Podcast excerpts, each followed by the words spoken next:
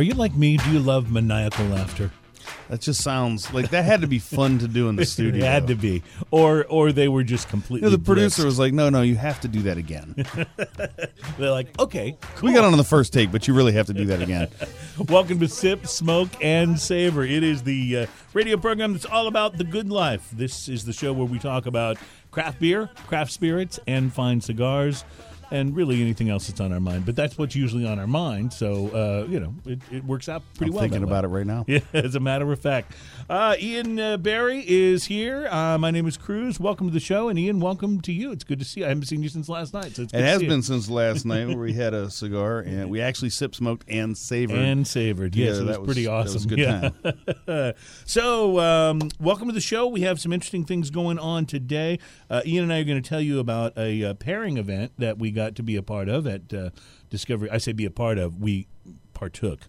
Uh, it was at the uh, Disco- the Grove at Discovery Green in uh, downtown Houston. That was pretty awesome. We tasted some great beer and some amazing food. So, uh, so we'll uh, kind of fill you in on that. And there's some coming up in the future that we can point you towards. yeah, there's So- a whole series of Yep. those coming up. so we'll we'll uh, tell you about that. Uh, we will also be tasting some Don Moy extra añejo tequila, and it is uh, sitting there looking real pretty in the bottle. I'm excited about that. That bottle's really pretty. Yeah. So that's coming up. We're going to uh, also taste uh, uh, some uh, Chimay, uh, which is uh, the top of the line Chimay. It's it's cooling in the fridge now, so uh, we're looking forward to that. And we got uh, all kinds of things to tell you about craft beer production numbers uh, for the first half of 2016. What's happening in the craft whiskey world? The distillers are banding together and working on something. And speaking of banding together, the uh, there's a number of different cigar organizations banding together to try and fight this FDA restriction, which is about to uh, go into place here. So it's all happening, and we'll have uh, details all coming up on all of it really as the show rolls out today. So so welcome, nice to have you, man. Man, how have you been this week? I have been uh, I've been really good actually. It's been a very busy week, so I have not had time to do that slow down and and you know really enjoy a cigar and just just totally chill. I've done it. A, I did it a couple of times. I didn't have a chance to do that as much as I wanted. to. I had three times this week where I Oh. sat down and just smoked a cigar and did not much. That was nice. Yeah, that's nice. Now I'll smoke a number of cigars a week, but the the times that I get to do nothing else while I'm smoking one, other than maybe just like hang with you or or you know uh, just nothing more than conversation. Those are the ones that I really look forward to because that's when it's all about. All right. Well, I know. think I think uh, you having a balcony that you can work on helps with that as well. Well, yes, because I'll If sit I- out there and I'll do. I'll, I'll be on the computer and I'll have a cigar, but it's not the same. I'm telling you. If I do that, same. my workshop will smell like a cigar pretty quickly. Yes. That's why I love the balcony office. It's a it's a wonderful thing, and it's uh, it's why it's why I had to have a place with a balcony. That was like I got to have an office, you know. So, uh, but anyway, but I've I've had, a, I've had a good week, and I did. Uh, uh, I, I smoked something interesting, which I'll tell you about in a minute. But I first will pose the question to you: Did you smoke anything interesting this week? Yes and no. Okay. Um, so last night when we got to hang out, I had one of the Hammer and Sickles that we actually reviewed last week. Yes, I, I enjoyed it. that Yeah. very much. You so liked it too, yeah. Yes, I, I did. I uh, uh, when you offered that, I said, you know what? He talked so much about it last time. I'm gonna have to have that. So I enjoyed that a lot. Um, the no side of it is, I pulled a couple of Gurkhas out of my um, out of my humidor this week. I had a Gurkha Titan and realized I've had those before, and I guess I really didn't thought about it that much. But that is a very, to me, a very kind of mediocre cigar. Really? It's not bad. It's uh, it was certainly at a good price point, um, but it just fell a little flat on me. I think um, overall, it wasn't bad. I did not enjoy it, Mm-hmm. but there was nothing outstanding about it. And if it's in a grab bag, I think it's one of those that I'll have again. It's a big Maduro.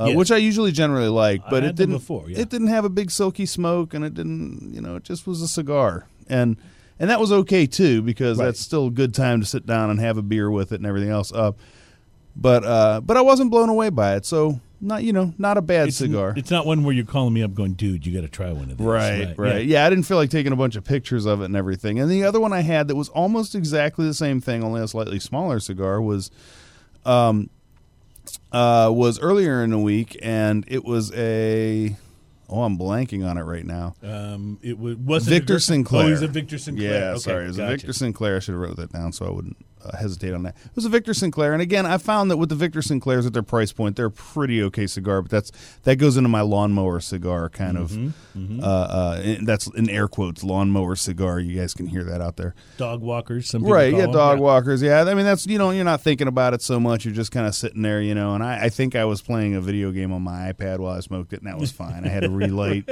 relight it about halfway through and, and fix a run on it, but but still just a nice cigar. I don't think I have more than a couple dollars into it anyway. Plants versus Zombies.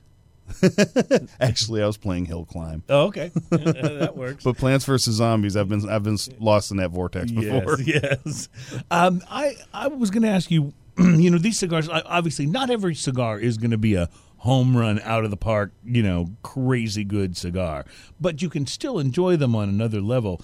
How do you eh, have you got in your head any kind of formula for like, you know, this cigar is okay. It's not as good as those, but I don't have a problem with it because I only paid X amount of dollars. My brain does an immediate price versus quality Uh-huh. calculation on almost everything that, that passes through it. Okay. Okay, So, so, not like- just cigars, Yeah, but no, everything. it, doesn't matter. It's beer, it's cigars, and those kind of things. You know, like uh, just about anything. Even tools. You know, Right. whatever. I mean, if, uh, for instance, in a cigar, if I have a two dollar cigar that I enjoy tremendously, that goes pretty high on the price Right. versus quality scale. Right.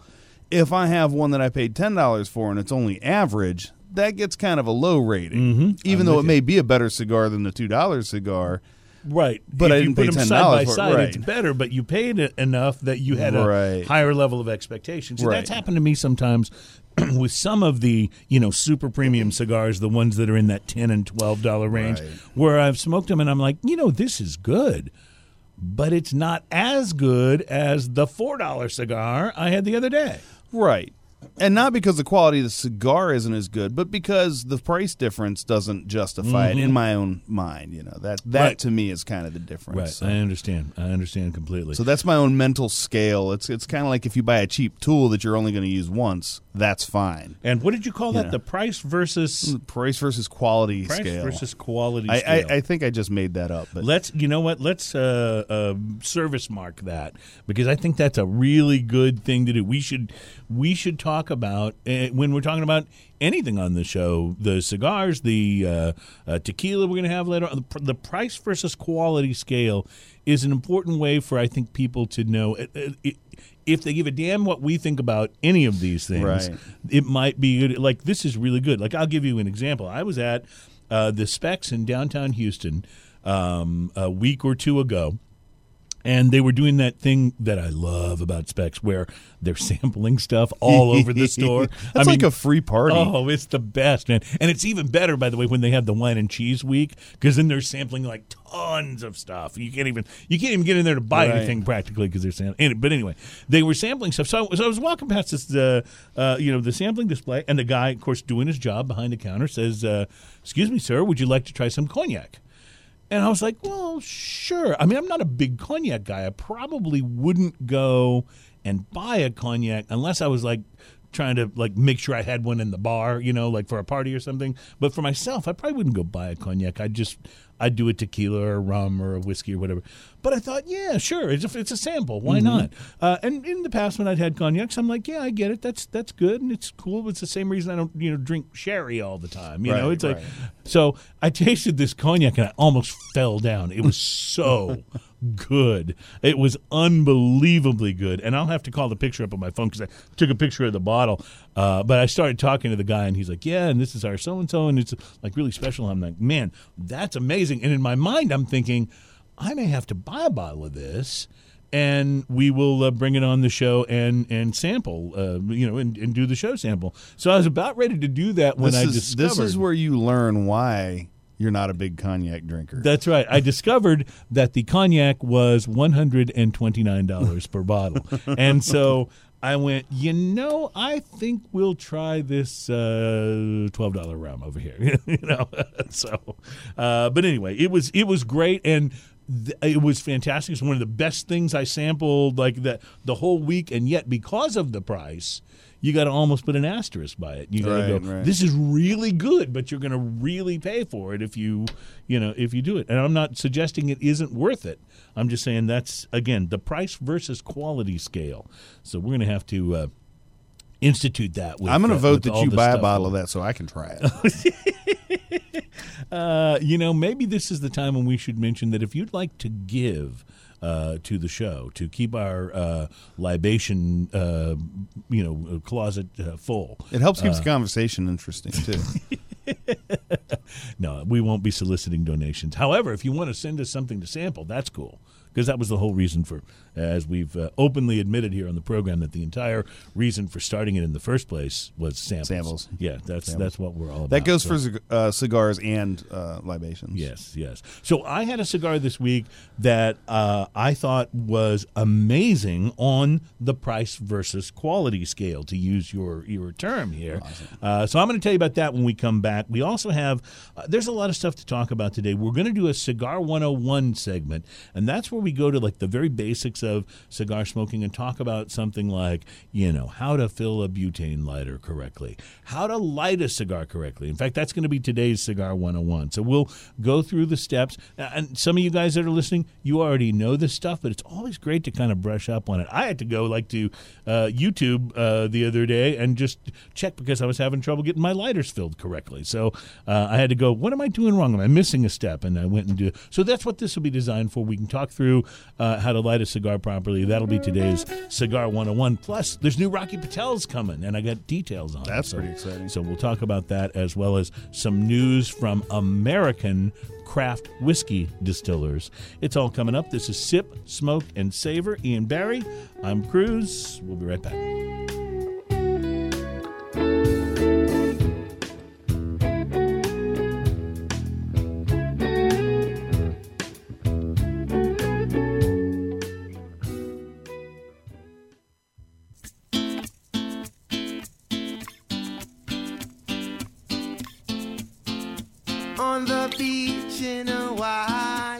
Welcome back. Sip, Smoke, and Savor is the name of the show. We're all about craft beer, craft spirits, and fine cigars. My name is Cruz, my partner Ian Barry. Um, and so before the break, I was going to tell you about my uh, sort of interesting thing that I smoked uh, this week. The one that, that stood out to me the most, and it was interesting, in you brought up the price versus quality scale, and that really applies uh, to this cigar that I had because when I smoked it, I had no idea what the price was and re- didn't really know anything about it except I knew that it came from the uh, J. Pepin Garcia uh, family of cigars. Which is pretty quality overall. yeah, those guys are always knocking it out of the park, and their average cigar price is probably between like eight and fifteen dollars for uh, a cigar. So I had gotten uh, through one of the mail order places that I go from time to time for cigars. I'd gotten a sampler pack of uh, J. Pepin Garcia um, uh, sampler uh, sampler of their different cigars. So it had the My Father, and it had the uh, um, you know a couple of the other things, and this was in there as well. It was a TB, which stands for Tabacos Baez, uh, Serie SF Robusto, and it was. Did I get that wrong? I, I see you writing me a note. Did I? Did I get the? Uh, um oh, Don Pepin. You are so right. I think that's. I think that's right. Don Pepin Garcia. Anyway, I wasn't totally going to interrupt Pep- you, but Pepin. I don't know. I, I'm probably I'm probably I'm probably not pronouncing it right. Anyway, I'm familiar with these cigars uh, from having had them before, but I hadn't had the TB Serie SF Robusto, and it turns out. uh, Well, the first thing I should tell you is that it was the best cigar I had all week. It was fantastic. Like it was the one where I got to like just sit down and enjoy it. I was on the balcony. I was watching the lights. I was watching planes, you know, flying in and, and headed towards the airport and stuff. It was just like that really wonderful moment. But the flavor was so nice. It was. Uh, you know, cedar, some pepper, some coffee notes. It just had this wonderful complexity, medium uh, bodied, wonderful complexity. Um, and I didn't find out until I, I, I thought, I'm going to mention that cigar on the show today. And I went and looked up some information about it, and I discovered the Series SF Robusto SF stands for short filler. It was a sandwich cigar. And what they call uh, sandwich cigars, that's what they call them when, you know, in the uh, in the cigar factory, one of the things they do is they clip the leaves as they're using them mm. to roll certain shapes and sizes. And so some of the clippings wind up being too short to be used in a long filler cigar. So those are saved. It might be really good quality tobacco, but they're shorter than the normal leaves that are that are rolled into cigars. So these short leaves um, wind up getting rolled into what they call sandwich cigars or short filler cigars, and those are always much cheaper to buy. Part of the reason is they don't necessarily burn as well uh, because it's not a, long filler is Right, what you're right. you know what you're looking for, and that can also impact the flavor. Even though it might be really good quality cigars, the way it burns might make it not be as good as those tobacco leaves were in a much uh, you know much more long filler type of cigar. So they usually you can pick these up relatively cheap, and I didn't realize this because it was just one of the cigars in this sampler pack. Yeah, it was So a- I like a didn't- grab bag right, kinda thing? I didn't know I was smoking the cheapie basically, and would not have known by the experience. I mean, we I had no problems with the burn.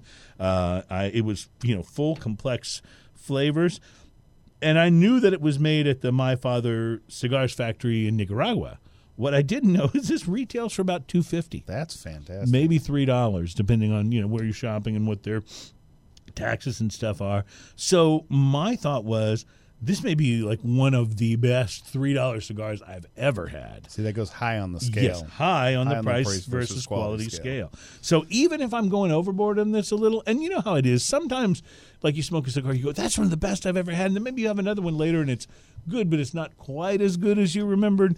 Uh, so even if that's the case, I'm saying I, I got room for error here. Get some of these because the price versus quality scale like totally works out. Yeah, if they're that good at that price. I would say if you're if you were rating this on a scale of one to ten, I would call the cigar an eight and a half. But the price versus quality scale would be a ten plus. You know, Nice. it just that's that's how good it was for the amount of money. And what was great from my experiences, I didn't even know I was smoking a cheapie, so I didn't have that brain adjust that you do where you Right. go, "Wow, this is pretty good for a cheapie." I was assuming it was. No, at that same price good. point Right, as right. the other uh, Pepin uh, cigars. So uh, I I thought it was really terrific, and I was uh, I was very. In fact, I went back to see if there was another one in the sampler pack, and there wasn't, and I was bummed. You only got one. yeah. so so there you go. That's So- how they. That's how they get you. They give you well, one. That is true. Most of the sampler packs that you see from the online uh, cigar um, uh, places, and there's nothing bad about this, just, just something to be aware of. You'll see a handful of the cigars that you know are retailing for more than what the average cost of the cigar in that sampler Right, pack will be. You, you might be paying an average of five bucks per stick in the sampler pack, but you may see some cigars in there that you know are eight, nine dollars if you were to buy them individually. How do they do that? Well, they also throw in a couple that are, you know, a couple of dollars or three dollars or whatever. So it, it, you know, they're able to use it to even things out so that they're not, you know, so that they can offer you a decent price for the for the sampler, and that's fine.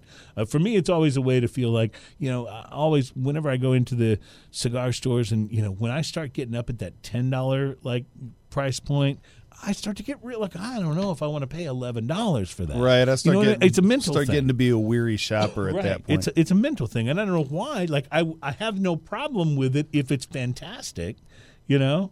But that's that's when you start going. Well, I don't want to. I don't know if I want to take as big of a chance on Right. this. What if it's not? You know, great. you know what I find though. Uh, like I have some of those uh, cigar club memberships where they just send you three or five cigars. Mm-hmm. right? You get every like a cigar of the month type thing. and yeah, and it's just a grab bag, and you never know what's going to be in it. Mhm. Yeah, I like and that. that's fun because I've tried cigars that like I've only read about, and I've gone, hmm, that doesn't sound like something I'd like, and I found that wow, that's really really because nice cigar. got it in your sampler, right? Because I had and I had it right there in my hand, and um, you know, uh, and I found some really nice cigars that way. So Mm-hmm. it's a lot of fun just to get the different variety. Because if I'm left to my own devices, I'll walk in and I'll just buy gigantic Maduros all Mm, Right. day long. See, You know? I, I understand this. I really like do. they'll all be like 50 plus ring gauge. They'll all be like six inches or longer, and they'll all be Maduros. Uh, I was just saying, I'll mention, and none of these guys is a sponsor or pays us a penny or anything like that. So this this is just for information purposes. But um, the three cigar of the month clubs that I'm aware of, uh, there is one at Cigars International. Yep. Uh, there is one at cigar.com. Yes. It's different. I think those two companies are like sister companies, but their programs are separate. Mm-hmm. Uh, so they're so they're not the same. Uh, it's not the same cigars that you're getting if you happen to join both of them. Uh, and then JR Cigar Yeah, has one. yep. And That's uh, the three that come up to my head. uh, so those are the ones we know of. By the way, if you know of another one, we'd love to share that knowledge with people and maybe even join their cigar of the month club. So, Right. uh, so send us an email. Our email address is sip, smoke, and savor. The word "and" is it's all one word. The word "a" and "d" and is in there. Sip, smoke, and savor at gmail.com. Not ampersand. Right. and. Yeah. Not the not the and sign, but just uh, sip, smoke, A and D savor. So, uh, so send us an email. We would love to hear from you on any topics that we uh, discuss here on the show. By the way, uh, so Ian, uh, last week you and I went to a pretty cool uh, event, and we didn't know going into it whether it was going to be cool or kind of lame, or we just didn't know. So it was. It was it was interesting that at the Grove on Discovery Green in, in, Houston, Houston, yep. downtown, right in front of the George R. Brown, and um and the we Grove walked- is a restaurant. We yeah should the say. Sorry the Grove is a. Restaurant at the Discovery Green yes And they've got a big outdoor uh, deck area, which is very nice. nice Yeah. deck upstairs very nice and um and we walked in and we went upstairs and there was nobody there Oh yes, I remember that. We walked. In. It was you and me and your wife, and we walked in with the only three people in the place. Right, and they're still setting up, and, and, and it's right about time where uh, the event was scheduled to start, and it was pretty funny because, you know, I had the feeling like, is this is this event, is this event going to flop? Is it going to be Right. You know, just us, which is okay too, because you know I can enjoy situations like Sure. I'm the only person there. Probably get a few of extra beer. beers that way. Yeah. Well, uh, so anyway, we went through the line. We got our beers. We spoke with the Goose Island was the beer that was, Was the featured uh, beer, yes. the featured beer there, and uh, and they had a food pairing. You get four four ounce glasses for samplers of four different uh, beers, and uh, and they had a very nice selection there. and then the food was being that was being paired with was.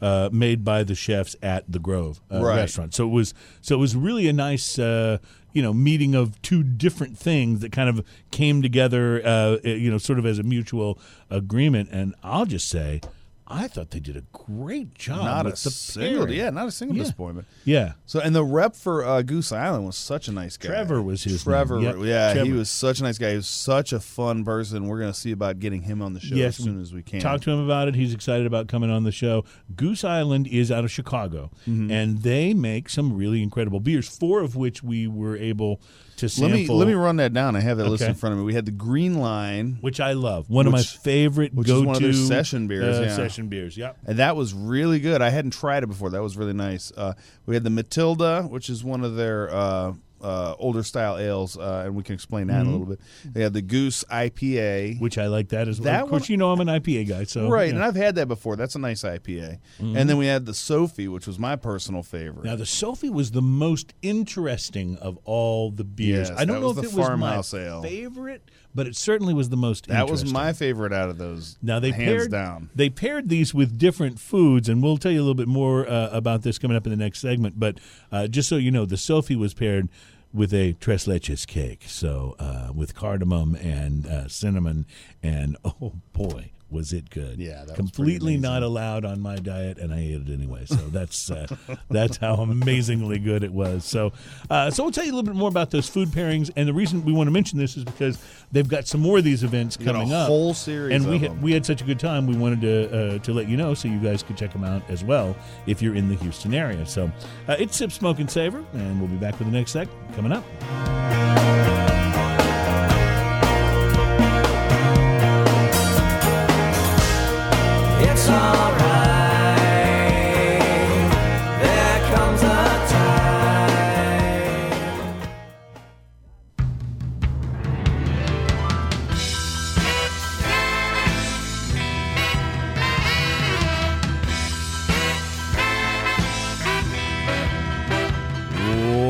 Back to Sip, Smoke, and Savor. I love that swanky music. That that does it for me every time.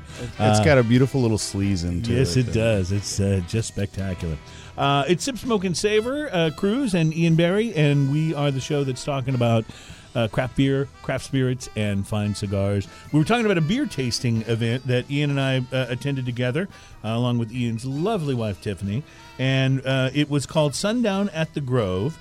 And it was at the Grove Restaurant at Discovery Green, downtown Houston. We were over there last week. It was really good, and we decided we were going. We liked it enough that we felt like the uh, the price versus quality scale was uh, was good. It was very high. And uh, yes, so we thought that's that's good. Let's go back again. And then I thought, you know, we should share this with people because people uh, that are in the Houston area might want to come to this, and it's it's really really totally worth Yeah, it. Yeah, they they have a whole series of these coming up uh, all all the way through August. So I'll run that off real quick. I have the schedule in front of me. Starting August 10th, they're going to have Karbach, Mm. and again, they're going to have the brewery come in with their uh, with their beers, and then the chef at the Grove, the chefs at the Grove will will, Will uh, pair pair, those, Yeah. do the pairings, and then they work together on that.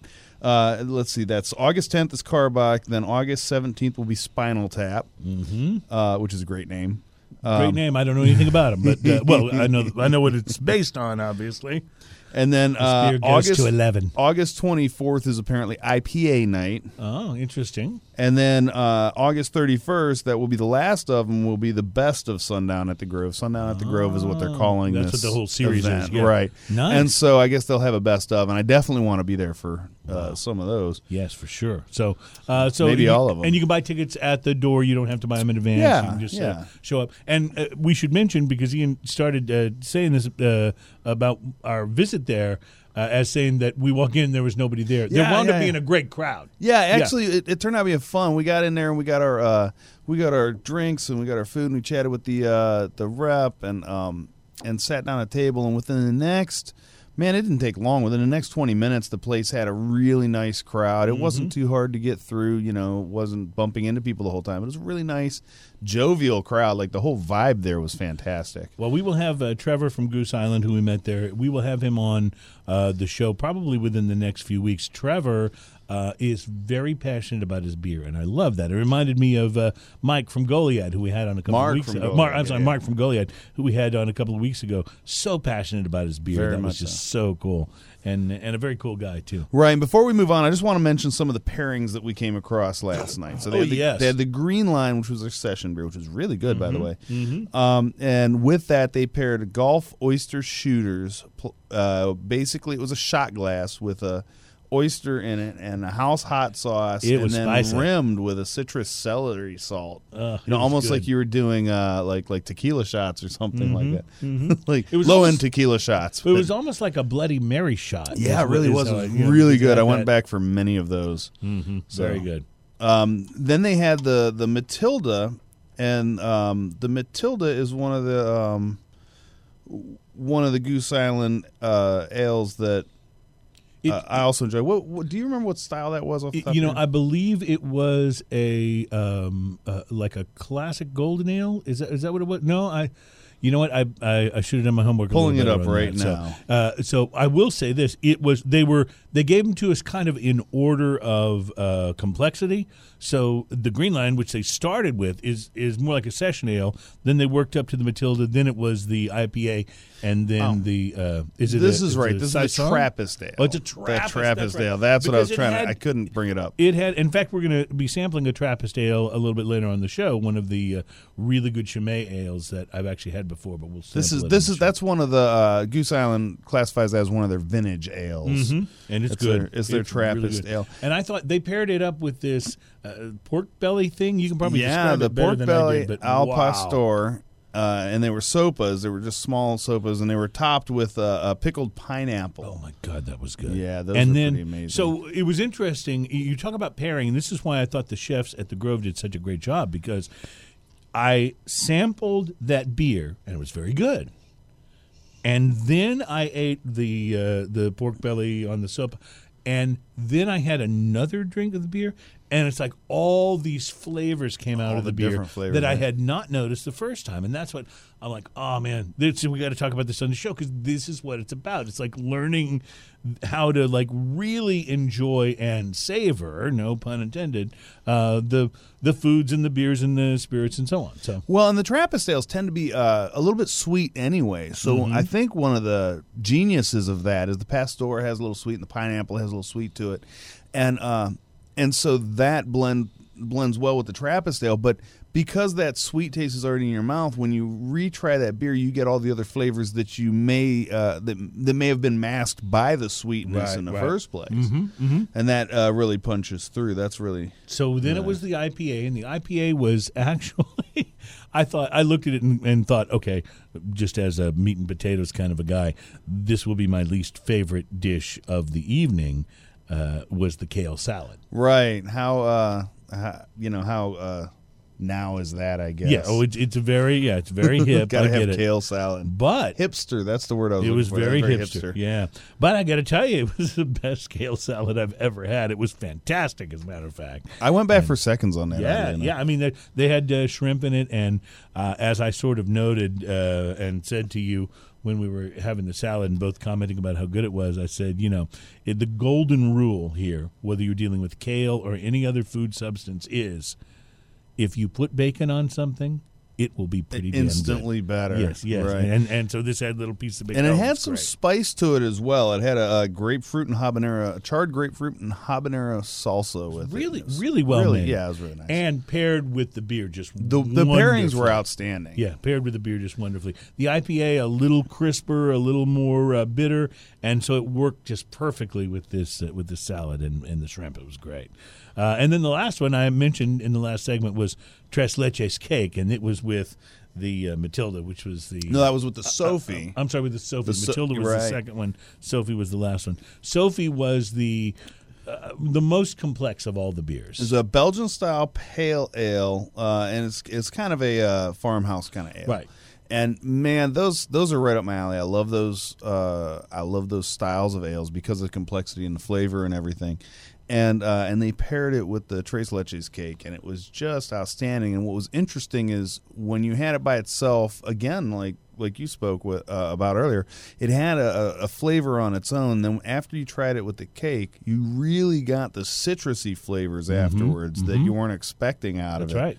and they were so prominent. They just worked well together. Well, Ian, I don't mean to put you on the spot here, and if I am, just we'll move on. We'll come back to this another time. But what exactly makes an ale a farmhouse ale? Do you, You, know? know, I'll have to look more into that, but Okay. I do enjoy them. Yeah, I, I like uh, this ale very much, the Sofie, and I've had a couple of other farmhouse ales that I really like, but I don't quite have an understanding of what makes it a farmhouse ale. Maybe if you know, uh, you can email us. Uh, it's uh, sip, smoke, and savor at gmail.com. And give us an easy explanation we can uh, I think we'll have to do a, a series on different styles, just explaining what makes each style. That would probably be helpful to our listeners too. Well, the Goose Island beer was terrific. I really enjoyed all four of the beers, and um, they are a brewery that started in Chicago in 1988. So they have been doing the craft beer thing since kind of the earlier days, I guess. Of, uh, of they make beer. a three one two that you have been a fan of for a Yes, long time. Yes, and I, I actually asked Trevor about this uh, last night because I was a big fan of the 312. It was a pale ale, and I started having trouble finding it. And I've come to discover that they've sort of put out the Green Line uh, pale ale in its place, and now you can only get the 312 pale ale in Chicago. so you're gonna have to travel. So I'm gonna yes, a, a trip is in the works. So uh, I'll be looking forward to that. Craft beer production, a little uh, uh, brews in the news here. Craft beer production grew by an estimated eight percent in the first half of 2016, according to the Brewers Association. That does mark a slowdown, though, uh, from a rate of 13 percent in 2015. So it was 13 last year. First half of 2016 was eight percent, according to Bart uh, Watson, the Brewers Association's chief economist. He says we're entering a period of maturation that often takes place in industries as the base gets larger. And he says craft beer is nowhere near saturation in most markets. But because the base is getting larger, it makes the percentage of growth slow down. Is, is, essentially what he's saying because the base that you're comparing the percentage against is much bigger than it used to be. That's Um, an interesting way of looking at it. the crafts uh, while crafts percentage growth has slowed though the number of craft breweries this is how you know it's still growing like wildfire continues to surge. As of june the 30th the brewers association counted 4656 breweries operating in the united states. That's up from a year earlier that's 917 more breweries in one year I need to look up the the number. I'm wondering what that would be compared to since, uh, like, say, 1990. yeah I, and I, this doesn't bet say that's just amazing. But it does say that another 2,200 breweries are in planning stages across the U.S. So we've got uh, 4,656 now, and another 2,200 are all going to be opening at some time in the reasonably near future. They're all in the planning stages. So that's that's crazy, and it does let you know. I mean, obviously, I, th- I think what this sort of calls to my mind is if you're a more heritage craft brewer, say a Sam Adams or a Shiner, somebody who's been doing this for a while, that- Arnold, I think, would go in there, yeah. too. Does that mean that you are facing so much increased competition? Like, what do you do to stay uh, relevant? So that's something we'll have to ask our beer guys, including Trevor from Goose Island when we have him on. Right, that'll be right. uh, that'll be coming up in a subsequent week. Okay, coming up in the next segment, Cigar 101 makes its debut here on uh, Sip, Smoke, and Savor. We're going to talk about how to properly light a cigar. Nice and easy. We'll uh, bring it to you next. It's Sip, Smoke, and Savor on Radio Brave.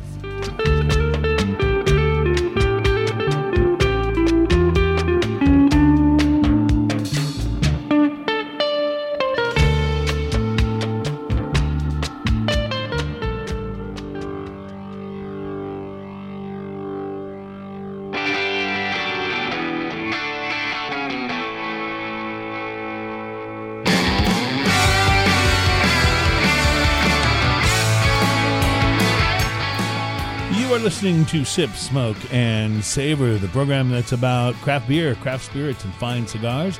It's a show about the good life, and uh, we've just been talking about our uh, visit to Sundown at the Grove and how good it was, and uh, it makes me think good life. Like these are the things that when I do them, I'm like really happy with myself. I'm like, this is what I want to be doing. Yeah. You know what I mean? Like I want to do more of this. and we call stuff. it research. Yeah, yes, we do. Absolutely. R and D, research and development, my friend. Now, you know, you mentioned uh, that we were going to speak about how to light a cigar in this segment. Yep, I want to do that, but before we get to that, uh, I'm getting thirsty and I want to try this tequila that you brought, this beautiful bottle that is staring at me. I tell you what, and we'll put a picture of this on our Facebook page once that's all up and going. It may be actually by the time you hear this. We are hoping so, but we'll give you specific uh, directions uh, hopefully by next week on how to get there. So, uh, in any case, uh, this beautiful bottle of Don Moy.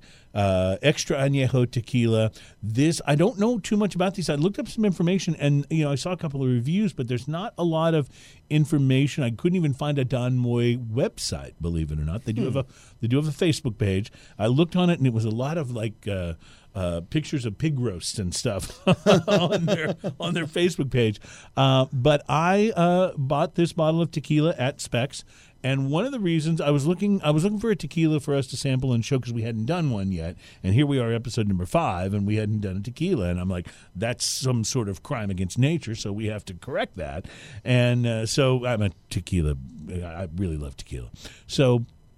I went to uh, I went to try uh, look for something to try that that I hadn't tried before, and I was trying to choose between several things. And one of the reasons that I got the Don Moy is because for an extra añejo, it was pretty reasonably uh, priced, more like in the price range you would find uh, just an añejo uh, tequila from most other uh, tequila companies. A lot of times, if they put the word extra on there, you're going to be paying like 80, 90, 100 bucks for the bottle, and this wasn't anywhere near that. So, uh, so I thought it'd be good to try, and so uh, thank you, Ian, for pouring us some some samples here. Let's give this a shot before we start with our cigar 101, and it ought to make.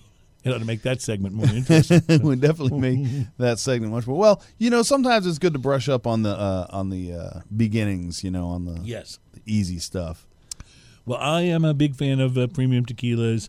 Really like the añejos and the extra añejo. And basically, on for tequila, the way that they break up the classes is by how long the tequila is aged. So by the time you get to extra añejo, this spends more time in a barrel aging than any of the previous. There's usually gold or blanco or reposado or um, uh, or añejo, and each of these has different like time limits that it has to be aged in order to qualify to be called that. And extra añejo is actually a new category. It's only been around for about the past couple of years, and it just signifies No, even no one further could hold on to their tequila that long. even further. Yeah, that's right. It signifies even further aging, and it also it says something about the explosion actually in premium tequilas because if you go back, um, you know, even 10, 12 years, you wouldn't find nearly as many premium tequilas in the tequila aisle uh, at a Spec's or, or wherever you're shopping. You would find a lot of, you know, maybe Cuervo and Patron and you know those three or four really well-known brands. tequila is also a victim of just having a cool bottle sometimes, yes. uh, which is you know on its own. The cool factor is sometimes you know enough to make me buy something, but Well, yes. I, when I, think they're starting to fill it with better stuff now. I was going to say when I bought. It's interesting you say that because when I bought this bottle of Don Moy, I almost bought this very cool Day of the Dead bottle with this like torso of a skeleton and a sombrero on. I mean, it was awesome. And then I thought. You know, it's a fairly reasonable price. What if the tequila's awful? Like, uh, it, it started playing with my head, and I bought this instead. But, uh, but you know, it, it's it, you're right. They're getting very creative with the packaging of of tequilas, especially the premiums. And uh, so I've just taken a sip of this, and I think it's actually very good. It's very Uh, smooth. particularly particularly for an extra añejo that wasn't in the like 70 80 90 dollar range uh, again this uh, this price to uh, uh, price versus quality scale uh, that you've got me talking about now this would rank very high i think What uh, what neighborhood was this bottle? Uh, I want to say it was about 46. Okay. Uh, I could be off on that because it's been uh, a couple weeks since I bought it, but it was. This is uh, this is incredibly smooth. I have Yeah. to say it's it's very easy to drink and keep in mind we're drinking there's no ice, there's no shaking, there's no cold. We are drinking Mm-hmm. This this, totally room neat, temperature. Absolutely neat and uh and it's quite smooth, quite it's not harsh on the palate at all. Which- it it leaves a little bit of warmth on the back of Uh-huh. the, uh on the aftertaste and everything, which is nice. Um, but man, this is very very delicious. Almost like Now, I will say this: that uh, that is the way I like to drink uh, tequila. I like Mm-hmm. to sip it. I like to have it room temperature, but a good way to kind of prop up a less uh, exciting tequila, say something a little more pedestrian than the extra añejo Don Moy, is to have the bartender chill the shot for you. yeah. Uh, it does bring out some flavors in the you know more ordinary tequilas, let's say uh, that that you might not get just uh, just doing them. It also hides some of the some of the harshness on the aftertaste. Whereas as this well. doesn't have any harshness. No, this on the is not an aftertaste, issue. so you don't need to chill it. And you know, I'm stuck up enough when it comes to tequilas. Uh, It's not really my thing, but I'm stuck up enough when it comes to tequilas that I don't want. And I'm going to put this in air quotes so you can hear it. Training wheels. I Mm-hmm, don't need lime and salt. I don't. I don't uh, go for that in my shots and glasses and things like that. And which excludes drinking a lot of. Uh, what did you say earlier? Pedestrian or Pedestrian well level or- tequilas, I guess. Now, I will admit, I went to college, so I've had those, you know, tequila, lime, and salt nights. You know, But at the same A lot of time, that was a while back, and Yes. you've been there and done that. Well, and my palate has changed Yes. obviously since then, and you know, as you get older, which I certainly am doing, uh, it really becomes more about quality and less about quantity. yes. Uh, when it comes to uh, to drinking spirits or, or or beers, I mean, I'd rather have one really great craft beer than five, you know, pedestrian uh, or a six pack of pedestrian beers. You know, so uh, so that's I think that's what I'm going to call them from now on. Like I'm looking for the right way. Like I don't want to put those beers down. They have their place, and a lot of people really enjoy them. Uh, uh, and I've enjoyed them on plenty of occasions. This is a great primer speech for when we have our malt liquor tasting day. Oh, I'm looking forward to that. So let's uh, let's talk a little bit about. Let's do. A, we want to call this segment Cigar 101 because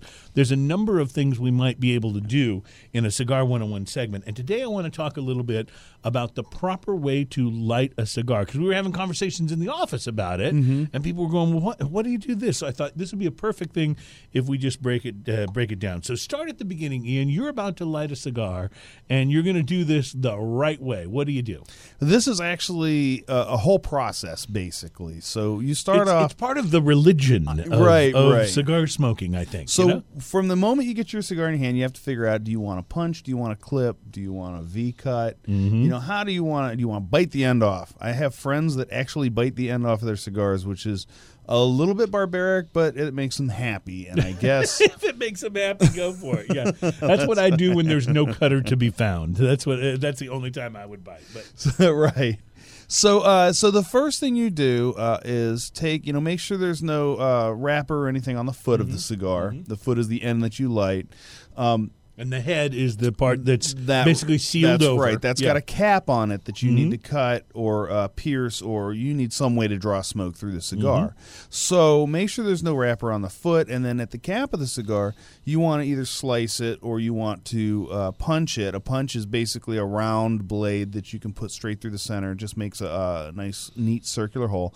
However, that need, you need to have a pretty stout cigar for that because you can tear up the cap or the end on the cigar sometimes on those. So the gentlest way, if you don't know, is going to be a, a cigar cutter.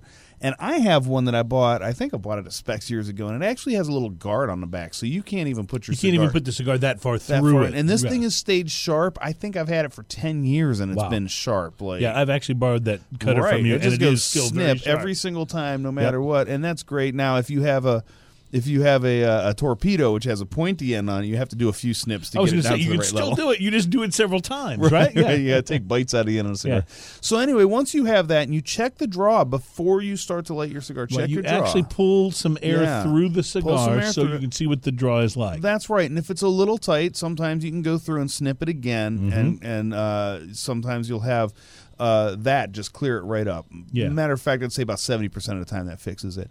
Um, if it's a little plugged still, you can also get a poke and put that down through the center of And where you've cut. Because okay, so what you're doing when you, uh, if you were to poke right through the center of where you've cut the cigar, is you're basically creating sort of an alleyway for the air and the Right. smoke to travel. Right. Because when a cigar is plugged, it just means it got rolled a little too tight Mm-hmm. in certain places. So it's it, it maybe the leaves are so crunched together there that it has trouble pulling the air through properly. Right. And the poke gives it an avenue to come out. And out. when you have a difficult draw on a cigar, it's not just uh, the unpleasantness of having uh, having the difficulty of the draw. It's that the Mm-hmm. cigar itself won't uh, won't breathe properly, and therefore it's not going to stay lit properly. and it's not going to give you it's not going to impart the flavors properly because right. it's not going to burn That's well. right. It's not Yeah. burn. It's not burning the way the cigar is designed. So you know these are these are a few things just to, just before you even apply flame to the cigar, Mm-hmm. and that's actually a misnomer too. Is you don't actually apply the flame directly to the cigar. Now, this is one that I think most people get wrong if you're calling the textbook way the right way. Uh, most people actually put the foot of the cigar right in the flame and start puffing. Right, and and you're not actually supposed to touch the flame because we use a torch a lot of times. Even Mm-hmm. you know, even if you have a, a match, whatever it is, what you want to do is you want to light it from the heat beyond the flame. Mm-hmm. And the first step I do is I gently roast the foot of the cigar. Mm-hmm. Before I even start to draw or light through it, I have it in my hand with the lighter, and I gently just roast the end You, of it. you let the heat of it actually bring flame to the cigar, Just a not little the bit, flame right, just a little itself. Okay, we will be back with more on this and how to use uh, cedar to light your cigar. Plus, uh, is the FDA being sued by cigar advocacy groups? We'll tell you about it coming up.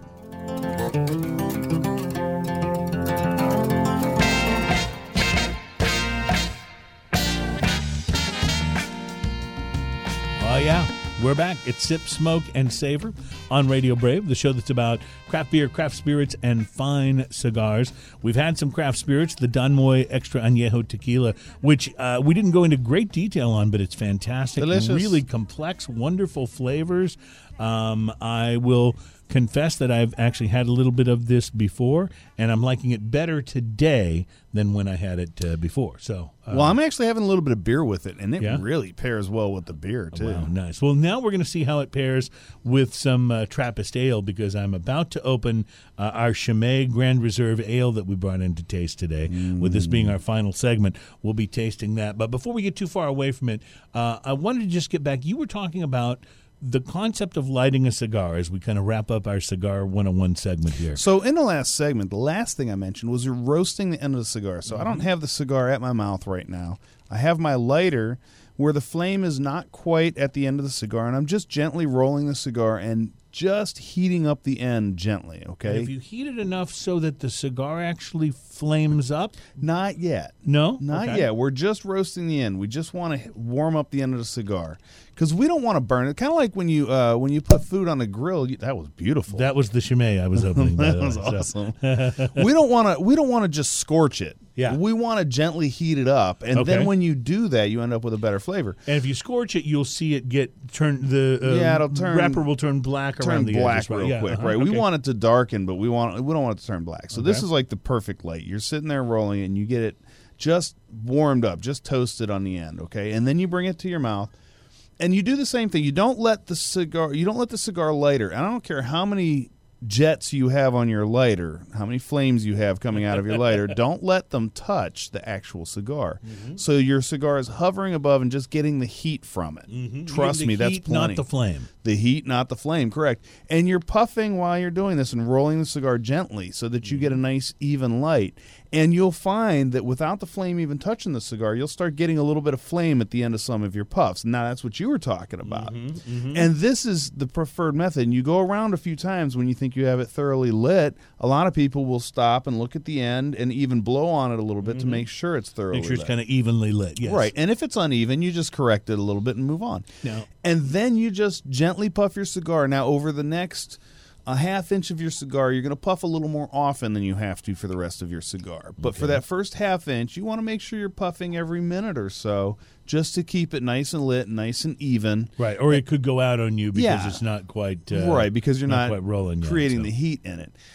That's the that's if you have a cigar lighter and you have a jet uh, uh, torch. I'm sorry, Mm-hmm. a jet torch that you're lighting it with. So Okay. So, Ian, I've read that the optimal way, like if you were in a perfect world situation and you get all the time and resources you want to light your cigar, that the single very best way to do it, you tell me if this is true or, or just one of those silly things you read. Um, the single best way to light it was not to actually light the cigar, but to first light a piece of cedar, kind of like you know some cigars will come wrapped in a little cedar uh, tube. Uh, light a, a piece of cedar or like one of those cedar tubes, get it flaming, and then use that flame from the cedar to actually warm the foot of the cigar That's and right. start the lighting process. use a cedar split Uh-huh. basically, and um and uh.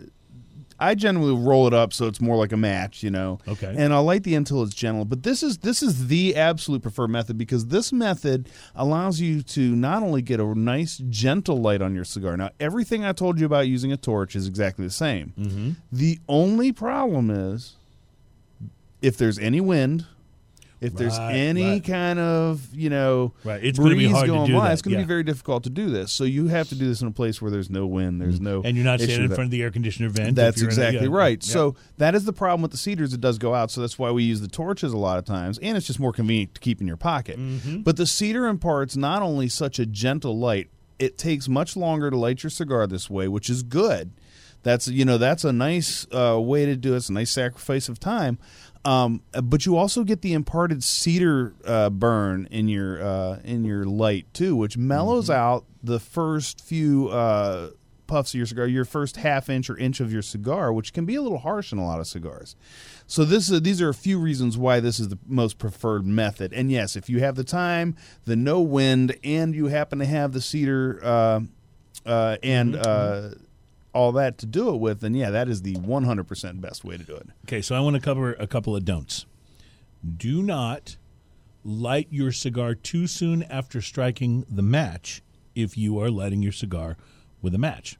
Yep. And the reason for that is, and match wooden matches can be a good way to light cigars. Wooden matches are fine. However, you'll go through a few matches this Yes. way. Yes, absolutely. And usually cigar matches are much longer. I'm sorry. Go Mhm. ahead. Yeah, but the the really most important thing to remember about the match is that when you strike that match, that's got a sulfur tip on the end of it. You do not want to get any of the flavor of that sulfur into the end of your cigar because it will stay with it for Yes. a little while, and Yes. it's not pleasant. It'll make it kind of uh, acrid and, and sharp in a in a bad way. Yes. Uh, but all you have to do is wait a moment because the flame will burn that sulfur right off the match, and as soon as you know it's basically down a you know eighth of an inch, you're good to go. You got Now you most flame most and you can matches are also made of pine, which is not the cleanest and best smelling of uh, flames either. Right. Just FYI. If you can get a hold of a box of cigar matches, sometimes they'll be Those uh, ce- they're cedar uh, matches, made yeah. Mm-hmm. from cedar, and they're and they're really one of the again one of the best ways. It's sort of like as long as you wait until after that sulfur's burned off, it's it's just as good as lighting it with the uh, cedar. Uh, what do you call it? The cedar. Uh, I think they call it a split. split. or, yeah, I believe that's what they call it. something. So uh, the second don't that I want to tell you, and I've seen guys do this. I'm like, no, like I'll I'll see a guy. He'll be so proud of like uh, the you know uh, anniversario uh, uh, cigar that he's uh, breaking out. You know, he's got you know an Opus X or he's got a. Um, uh, you know, one of the uh, Padron uh, anniversary, right. yeah, and and he's all proud of this cigar he's bought, and then he bends over and lights it from a candle. Do not Ew. light your cigar with the flame from a candle, even if it's a cheap cigar. If necessary, go find something else, light that from the candle, and light use Yeah, that that's to light that's your just cigar. burning wax going Yeah, into cigar. because and I love candles. We we have uh, my wife and I have candles all over the house. I like scented candles. I'm I'm very girly in that way, but uh, I'm I'm I'm okay with it, and uh, we love that kind of stuff. But I will never, never, never, ever light a cigar with those, even if it's an unscented candle. You can still get a, a little bit of that waxy uh, stuff up in the cigar, and it just doesn't doesn't give you. It really it really is a flavor killer. So there's your cigar 101. And speaking of flavor, by the way, I have just poured us um, some of this Chimay Grand Reserve Ale. And I'll just say it this way I've had a number of different Chimays. This is the expensive one. this is the one that, This if one you're seeing them lined up in the store, this is the one that's going to cost the most. I think it's around $14 a bottle. Yeah, so this you one can get them for like 8 $9 a bottle. I so think this is around fruity, just like so. just smelling it right off So- the nose. It smells so fruity so and the delicious. Grand Reserve Ale, it's a nice dark Trappist ale, and Chimay is like I've I've found that like a lot of um, a lot of people that are not even like hugely into beers have heard of Chimay and have maybe tried Yeah. it. It's got it's got a great reputation as being a place to go when you want a little something extra. well, and, and they deserve that. re- They deserve that reputation because every beer they make, I don't I don't know of one that they make that's less than outstanding. Uh, the registered trademark Trappist, it says on the bottle, certifies that this ale was brewed within the walls of an existing Trappist monastery under the control of the Trappist community. A major part of the sales revenue is used by the monks to support charitable works, and the exceptional yeast was isolated by Father Theodore. So there you go. Nice. uh, so what do you think? You've taken a little taste of history this. behind it. Yeah, you've taken a taste of this uh, Trappist ale, the uh, Grand Reserve ale from Chimay. What do you think? I'm sorting out the flavors right now. I've got so much fruit in it. There's, Mm-hmm. yes, there's it's a very and and not fruit in a not citrusy. yeah, and also not fruit in that way. Like if you've had like a blueberry, uh, blueberry or cranberry lambic No, or something no, like no, that. It's just- not that kind very- of fruit at all. This is much more subtle. You could smell that a long ways away too. Mm-hmm. It is a seven. What's the percentage on that? Seven something percent. You Mm-hmm. don't barely even tell. I think Um, uh, I'll find this. I'll see if I can find this on the. Yeah, you bottle. can Uh, barely even tell. Nine percent alcohol. Oh, it's by volume. nine percent Yes. even, and it doesn't taste like a nine percent beer, which is No, pretty it doesn't interesting. because usually those have a bit of a You can of a tell- kick to them. a lot of that- times you can taste the alcohol in it, which is not bad. It's just part of the flavor. But Right. but, But if this you're one I'm not having- getting that at all. I'm if also you're having getting, like a stone uh, imperial ale that's got that really high alcohol content, you can tell when you're drinking it that it's a high alcohol content ale. I don't know if I'd have known this. Quite frankly, this doesn't feel any more high alcohol than say a Guinness. You no, know? this you don't taste that very much, and uh, across the middle has a huge maltiness right in the middle of the flavor, like right at the nose and right at the beginning of this uh, drink. You get a you get a big fruity flavor, and then across the middle you get that malty, like big malty hump in the flavor that is so good. It's sweet. It's very Mm-hmm. sweet. Uh, a little light carbonation in this too, not a heavy carbonation when you're drinking it. Um, and then uh, and then as as I swallow, I get this great uh, a little bit of smoky finish on the end that really rounds out the whole thing. And, It's really good. Yeah, the smokiness is, is what I really yeah, like. and leaves it Yeah. really clean on the palate too. Well, I tell you, Ian, we have had a nice full show today because there's been a whole bunch of stuff that I had set aside for us to talk about that we just have not had a chance to get to. Uh, the FDA is being sued by cigar groups. There's uh, craft whiskey distillers working on uh, uh, a category for American single malts. So all of that we'll talk about on next week's show. Yeah, Some we got our whole next show some yep, out for us. some really interesting things. Plus, uh, coming up in the very near future, we will have uh, representatives from, as we talked about today, Goose Island, uh, uh, the uh, the beer company out of Chicago. They'll uh, we'll have our, our Goose Island friend that we met last week. He'll be joining us, and we also will be talking with the folks from Sixth Street Bourbon, which is the bourbon that's in that really cool bottle that's the shape of a guitar. Nice. I Yeah. also put an email out to the guys from Eureka Heights, which is a new brewery that'll be opening here Uh, in Houston as well. That's great. Plus, uh, the uh, beer, uh, what would you call it? the beer curator from the uh, big location of Spec's in downtown Houston will be joining us. That'll be exciting. Show. So we're looking forward to that. So uh, a lot of great stuff to come. We want to thank you for listening. Email us sip smoke and savor at gmail.com. This is Sip Smoke and Savor. Have a great week, everybody. Smoke them if you got 'em.